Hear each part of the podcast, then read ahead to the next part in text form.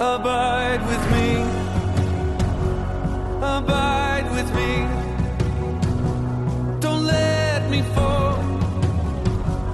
And don't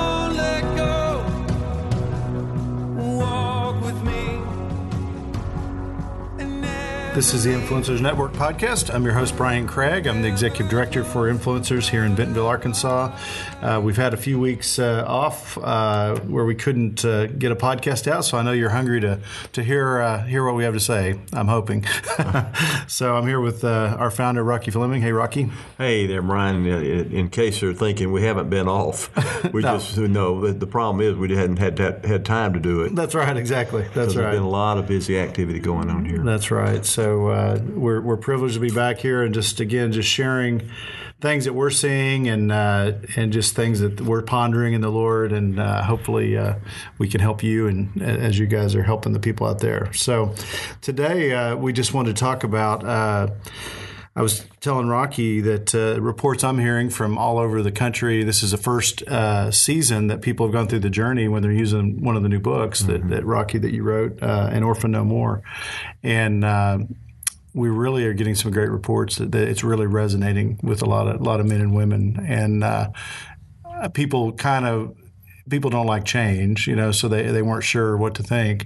But everybody who's given themselves to this and read it, it's it's really I think we're hitting a nerve here with something. We and we you suspected that the Lord was showing you something very important, and that resonated with me too. Yeah.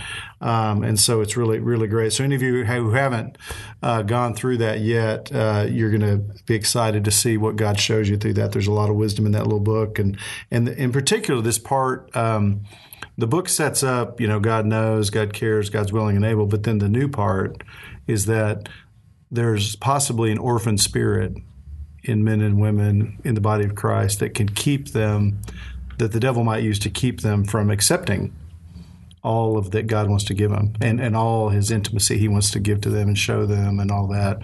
So you want to elaborate on just the concept of the orphan spirit first and then we'll Yes, uh, you know, when I wrote that book, I was. Uh, we had to do it out of necessity because Right. we couldn't translate uh, Shepherd looks the twenty third Psalm, and and I saw it as an opportunity to expand on on the whole enlightened series that we have, which is what the book is designed to do. It's to be a complement to the enlightened session within the journey, and um, it's the narrator is telling his story as we track his story on our own pursuit of walking with Christ. And that's how it helps us see a picture there. It uh, creates a kind of an emotional connection with what we're trying to do, which is about what changes the heart. And as I was writing that book, I, I really didn't anticipate that I would be getting much more than what I kind of thought that needed to be done. But as is the case with everything that I've ever written is this is an opportunity for God to download to me mm-hmm. first to understand what's going on in me and then to take it outward to help other men and it's and women too. It's always been that way for me in writing. It's always about uh, God saying I want to write something for you son and then now I want you to write it to other people. Mm. It's all it's simply being a messenger is all it is and, in, and when I was writing that book and, and trying to ponder what is it that keeps men, especially, that's how I was gritting that out at the time, what was it about me that kept me from really entering into that intimate relationship with Christ and staying there? Mm-hmm. And th- if I could understand it through my life and my point of view, then maybe I could understand it through other people. And, and as I inquired of that, I began to think about the personalities of certain people groups, the way they deal with things, and what makes them that way. And one of the things that came to my mind was an orphan, a, a, like in a third world country. And I have a third world country orphan that was adopted from Ethiopia that's my grandson. Hmm. And he was gotten when he's six months old, so you don't have a lot of the self survival stuff that you would have with a seven, eight, nine, ten year old child or 15 or 20 year old one. My son is in Uganda right now, and he is ministering to people that age. He spoke to a group of all orphans today, as a matter of fact, from age 9 to 19. And he spoke the gospel and it resonates within them.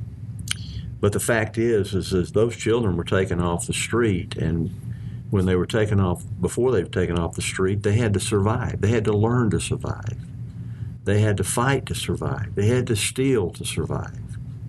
It was about self survival. It was about doing what they needed to do to, to get the next meal. If not to get it, then to protect it. If you protect it, then um, to keep it keep safe. And this is what happens with somebody grows up as an orphan in a sense like that. And then I started thinking, well, now wait a minute here. Uh, isn't that uh, kind of the way I thought when I started growing up? I didn't. I, I was not an orphan from a physical standpoint, from the standpoint that we see that I'm describing. I was not an orphan. I had good mom and dad but there was a survival instinct in me. There was a uh, get ahead. There was a fear. There was a distrust. There was a, a lot of the things that would be typical of a, a third world country orphan that was deep down in me. And it caused me to act and react uh, ways because of that. And one of the typical issues for an orphan even if you take them off the street and you adopt them and you bring them into your home and you have a legal document saying, I have adopted you, now come and live with my family, with my children, oftentimes they have a hard time integrating within the family because they still have that orphan spirit. They'll steal food from the table hmm.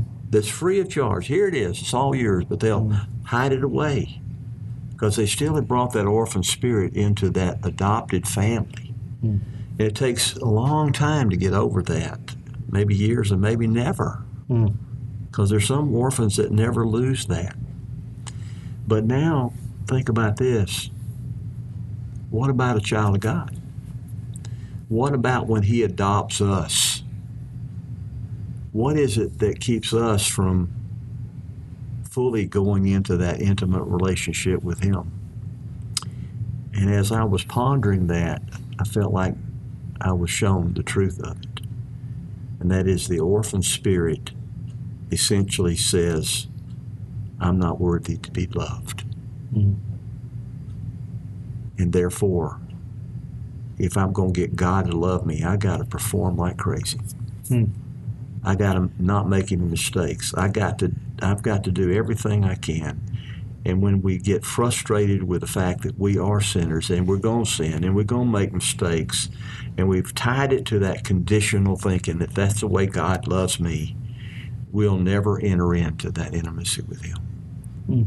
And it's only until we're able to understand that that love is based on God's grace.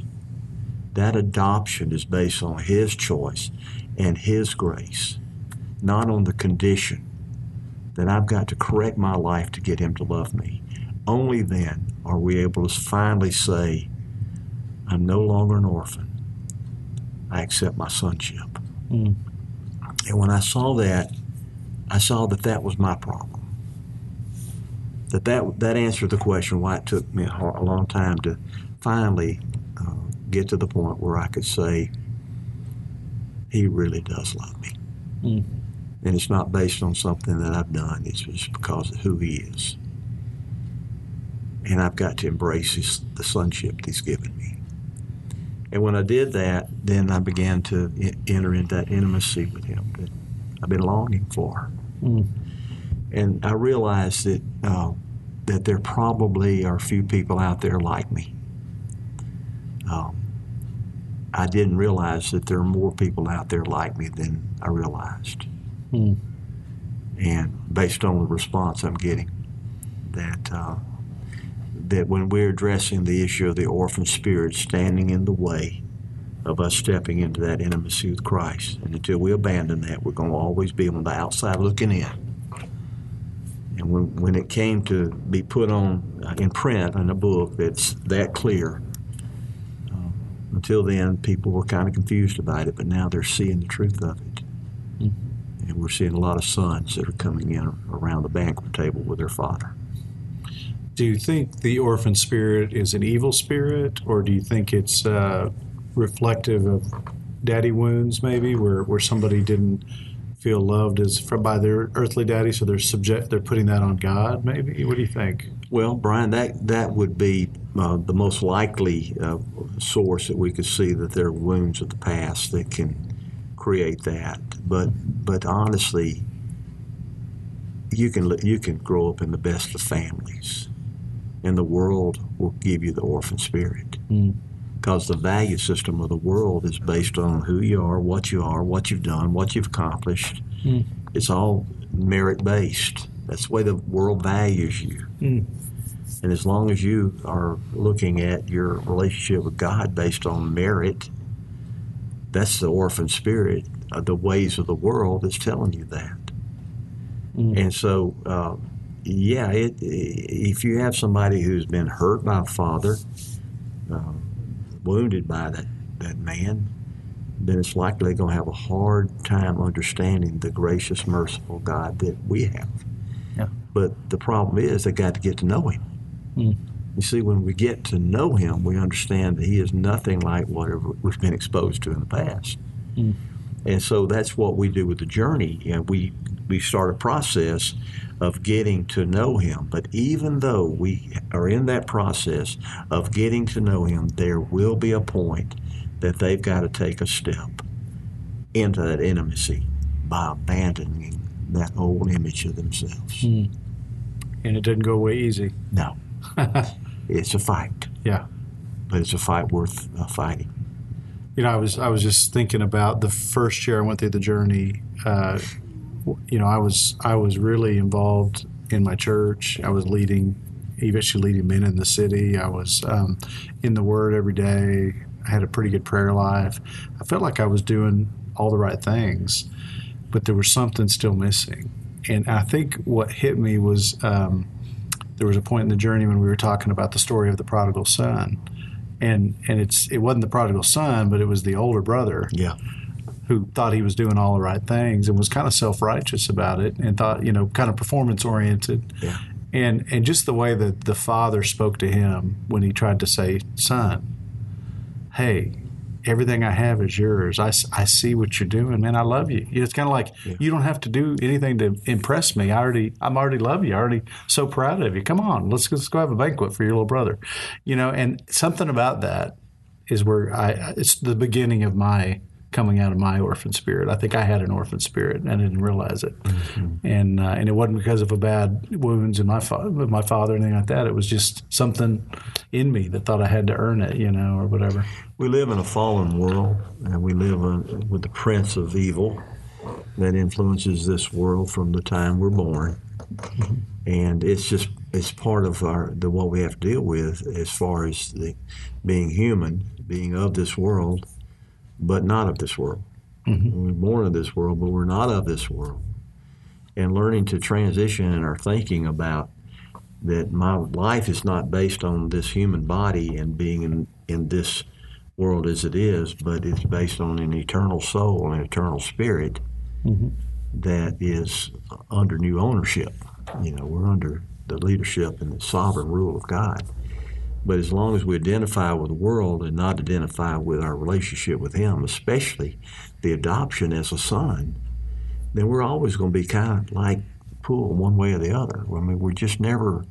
You got to go all the way with one. You, you, you, you can't just go back and forth with it. You can't just say I'm a Christian and still play ball by the ways of the world. Yeah. You've got to let that go, and you got to go forward in this journey with Him, and get your identity, and learn to walk with Him, and then you become the man that you have longed to be. This is where that man within you has been wanting to get out, the man formed by Christ. But it has to. We have to. We have to change our perspective of, of who we are. Can I can I just read a couple scriptures just to because I, I want to always make sure we have a you do too. I always make sure we have a biblical foundation. We're not just making this stuff up. uh, Galatians four four through seven says, "When the fullness of time had come, God sent forth His Son, born of a woman, born under the law, to redeem those who were under the law, so that we might receive adoption as sons. And because you are sons, God has sent the Spirit of His Son into our hearts, crying, Abba, Father." Which Abba Father means daddy. So you are no longer a slave, but a son. And if you're a son, then an heir through God. And another one is in John 14, 18, where Jesus says, I will not leave you as orphans, I will come to you. And then the last one is uh, Romans 8, 16 through 17. The Spirit Himself bears witness with our spirit that we are children of God. And if we're children, we're heirs, heirs of God, fellow heirs with Christ. And it says, provided we suffer with Him in order that we may also be glorified with Him. And you know, there's another one that says Jesus was the first of many brothers. You know, and and you know, so it goes on and on. It's very clear in Scripture this whole adoption. Well, the other thing is clear is in the scriptures that you uh, read there is the spirit of sonship. Yeah, How that that is uh, basically the spirit within the, the Christian who is declaring son, son, son. And yet, do we listen to him? And just think about this. Now, how often do we really listen to the Holy Spirit who has been deposited in our life at the time that we receive Christ? Or do we just put him aside and say, well, I just got my ticket punched for heaven. I'm just going to live life best I can, manage sin best I can, you know. And we're frustrated with life. We just, we just saying there's something missing, there's something missing. Well, yeah, it's missing. We got the greatest gift in the world with the Holy Spirit living within us, learning to listen to Him. And the first thing He says is get a new identity. You're no longer an orphan. You've been adopted. You are a son. Mm-hmm. And when we grasp that and we own it, we accept it, then then the walk with Christ begins. I mean, it. I mean, we're stagnant there until that point. Mm. We've entered into that relationship, but there's far more beyond the entry point. And that's the missing th- thing I think has been going on for years with our presentation of the gospel. We tend toward thinking it's about it being only an evangelistic decision. And once that's done, then we just live life. No, no. Mm. That's the entry.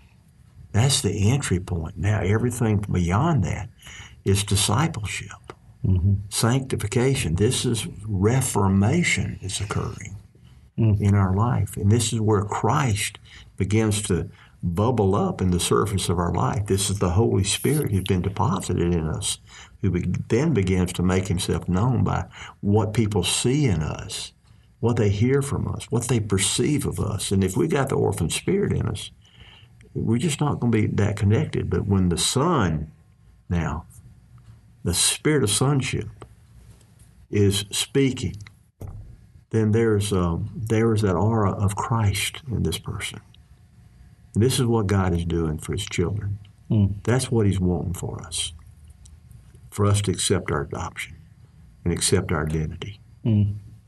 You know, I, I, since we've been talking about all this, I was uh, I happened to be in uh, Second Samuel nine. It was talking. It was the story of Mephibosheth, which is a A good name to good pronounce. to me- to Say it three mispronounce. times in a row. I can't. I can't. But he was the son of Jonathan, who was David's best friend. You know, even though even though Jonathan's dad was Saul, who spent most of his time trying to kill Yeah. David most of his life. But they had this great friendship, and then uh, long after he had died.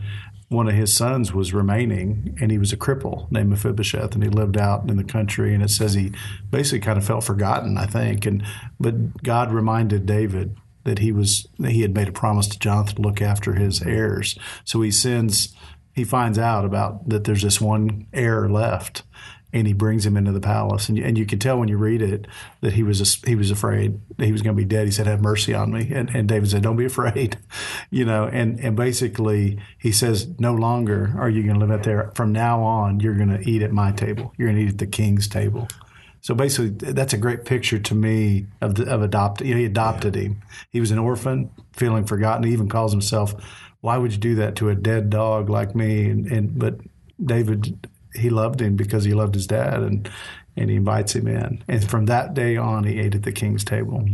And I think about what we're talking about here is being adopted by the king, the King of Kings, and. Uh, And I was trying to think, you know, if you're a son of the king, that makes you a prince, or if you're a woman, it makes you a princess. So, uh, uh, Meshul Ficklefick, Mephibosheth, would you say that he had the orphan spirit? absolutely, And uh, the orphan spirit would make a man be hiding out, wouldn't it? not feel worthy. And hiding out. Hiding, Hiding out. See, he was hiding out. Now, the reason why he's hiding out is because it was tradition that when a new king came along, he killed all the heirs of the old king. That's right. He didn't want to have any contention, and that still goes on, by the way. Hmm. And and so the the point being is that he was really hiding, and he was afraid for his life, and hmm. so that's when he said, you know, what? Why are you bringing me in here? When he's talking about a dead dog, he says because I'm a dead dog here. and and the point being is that he had the orphan spirit, hmm. and he was this was a personification of it. It's what it looks like and then he was brought into the king's life. And you know, David not only gave him mercy, but he gave him grace. He gave him something he didn't deserve. Brought him in around his table, eat from his table. And that's the perfect picture of what we see with God to, to the orphan out here is hiding out. He adopts you and he brings you in, and then he uh, says, Come and eat at my table. I got an idea the man had to get used to that. In fact, he probably had a hard time with the identity, maybe even trusting David. And he kind of stayed aloof, even around the table, uh, for a while anyway. And that's the way it is with Christians sometimes. We stay aloof. We don't really, really know if we can be loved like that Bible says, that it can be unconditional, that it could that that he could have such a, an affectionate love for a sinner like me. Hmm. You know, who in the world could do that? Well, that's only God can do that. Yeah, I, I even think about him being crippled. It says he was crippled in his feet, you know. But I, but I was thinking about modern day, thinking that we could feel crippled by our sin, or there's something in our life that we're disqualifying ourselves Yeah. and saying we're not worthy because of this or that. You know, for him it could have been his, his feet, his crippled, you know, nature. But Christians do it all the time. Yeah. And um, again, it has to do with identity. Yeah. We're all crippled in some way, by the way, and um, might not might not have physical crippling disorders. Uh, we might have wounds that we've had that's gotten us from the past. Just the, the way we're shaped, oftentimes, uh, puts some hurts in us and it makes us uh, kind of hide out. It makes us, uh, you know, fearful of trusting people, uh, fearful of letting people really get into our life because they'll let us down. And that's that orphan spirit going on there. And uh, but then again, uh, we're being uh, being loved by one who will never disappoint and does not judge us and love us based on our our behavior. Yeah. I, I made a little list the other day because I was speaking to a group of guys in Tulsa, but uh, about conversely, what is it? Not instead of being an orphan, what does a son look like? And this is just a little list of things that I said. A son, you know, a son is. I said he's the father of the king. A son doesn't have to prove anything to anybody. A son doesn't have to fight for attention. A son doesn't have to leave with live with bitterness from his past. A son doesn't need to compare himself to others. A son knows his father loves him, and that's enough. A son looks like his father. Um, and there was another little page here. Hang on. Well, anyway, you get the idea. Yeah, and you know when you read that uh, and say that, uh, I, I connect it with something else, Brian, and that is we talk about entering into this intimacy with Christ or the inner chamber requires personal abandonment and absolute trust. Mm-hmm. And a lot of people ask, well, what does that personal abandonment looks like? Well, that's what it looks like. Mm-hmm. It's abandoning that identity, mm-hmm. it, that dependence on ourself, that need to control. Uh, those are the things that signify the orphan spirit. Yeah. And and then to trust Him absolutely is to take on a new identity and new resources for living. So, for all the countless people who've said, I don't know if I've been in that inner chamber yet. You know, I, I don't know if I've crossed that threshold. Could be that they're they're got that orphan spirit and they're not allowing themselves to be adopted. Well, that's what I saw. That's what I felt. That's why it's written into enlightened, Yeah. and that's why we have the it into um, the orphan no more. This is what mm-hmm. God revealed to me, and that is His invitation is clear: come to me, come and abide in me, come and live in that abiding relationship with me. That that's so clear. It's I mean, read it. I mean, mm-hmm. you can't deny it that Jesus has given us that kind of invitation. But it's also clear we struggle, and there's something that keeps us from taking that next step. We get to the threshold of that inner chamber, and there's something that keeps us from that next step. And to me, what was revealed to me was I felt like, like I was unworthy to go to that place. Mhm. That I'm a Christian and I love God and I and I and I'll and I'll serve Him. But really, come on now, He's so holy, and I am such a sinner. Mm. How could He? How could He love me enough to let me come dwell in that relationship with Him? And I had to learn about what His love was all about. Mm. I had to redefine love. It could not be based on the way the world loves or the way I love. I had to grasp the way He loves. And when I grasped that, then I could say, okay, I can understand why I've been given this. It's not because I deserve it, it's because of who He is. Mm. And then that's when I took that step. And then as I got to spend more time with him, then I began to understand that this is the place that I want to live. I want to live an abiding relationship. I don't want to visit it. I don't want it to be a early morning visit with him. I want it to be a 24/7 walk with him. Because that's the place that I feel the most security and the most enabled for living life. The power and the purpose and the peace. Those things are found in proximity with Christ. That's four P's, isn't it? purpose, peace, power, and proximity. well, you know, um, this is one last thing I think is really important is that that if we don't if we don't figure this out, then we're going to pass that brokenness down to our children, and they're going to pass it down to their children. You know, the sins get passed to the third and fourth generation, and the brokenness does too. And I think whereas if we can break it and if we can let God adopt us, we can turn it around because it says His love is passed down to thousands of generations. Yeah. So we can let that love come over so we can get that adoption, then we can change the direction for our kids and their kids and all that. I think it's very important. Well, here's a message that can go out to, to men who and women who have uh, ch- uh, they still have children at home, Yeah. and that is, you know, what can they do to help them receive that? Uh, not only the adoption, that's going to be a decision the child makes, but to receive that identity. This is where they need to begin putting a crown on a child's head and let that child grow under that crown, Mm. which it has to do with an identity. Mhm. Uh, you are special. You were created. Here's what Psalms 139 says that you were integrally wrought in your mother's womb. Mhm. That your days were known before you ever had one. They were written in the book of life. And God says, And wonderful are your works. So God knows you. He knows your thoughts. He knows where you are. He knows what you're feeling.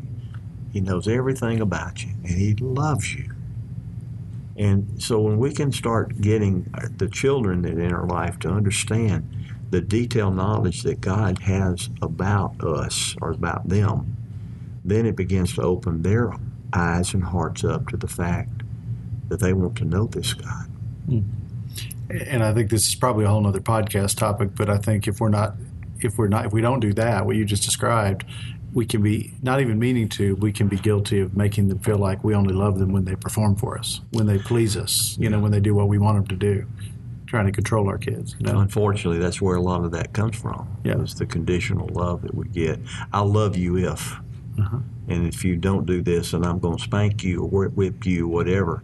You know, effective discipline by, by mom and dad needs to always be true discipline, but it also needs to be with love. Yeah. Oh, yeah. And when, when I had to, you know, discipline my children, uh, I always would spend time with them and hugging them and embracing them, trying to restore them. And I didn't do that because I, I figured it out. I read it. I think I read it in uh, Dare to Discipline by Charles Dobson. I mean, not I mean not Charles, Jim Dobson Yeah. and uh, and and got a lot of insight on that. But you know, the discipline is not let, any no less grace. You got it. Grace discipline is involved with grace. God graces us, but He also disciplines us. Yeah. But there's always the accompanying acceptance in the relationship that it never gets severed. Mm-hmm. And we start doing that with our children, help them understand that our relationship is never severed, even though sometimes I have to discipline you. That's right. And so if we can always embrace them and love them and hug them, even after the discipline, to make them feel fully restored to us, then we are giving them a good picture of the way God is. Yeah. And just because uh, we're being disciplined doesn't mean God doesn't love us. That's the point. Same right? thing. Yeah, exactly. Exactly. Well, good. Well, thank you, Rocky. I think our time's up, but uh, I, I just. I wanted to talk a little bit more about this. I know we did one other podcast uh, when the book came out, but uh, just I'm just seeing it really resonating. So it was worth bringing up again. I think. Well, that's a that's a, a confirmation to me that the message was from God Mm-hmm. because I didn't know. I really didn't know. I just all I could do is write based on what I was feeling. Mm-hmm. But I have been shown that there, this is a common condition. That's right. That's right.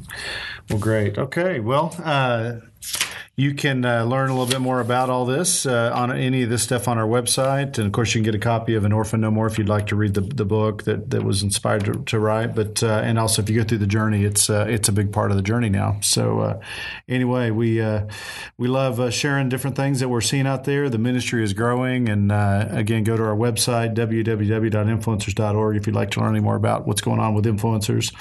But uh, this has been the Influencers Network podcast. I'm your host, Brian Craig, Executive Director for Influencers Global Ministries, encouraging you to abide in Christ and go make disciples. May God bless you.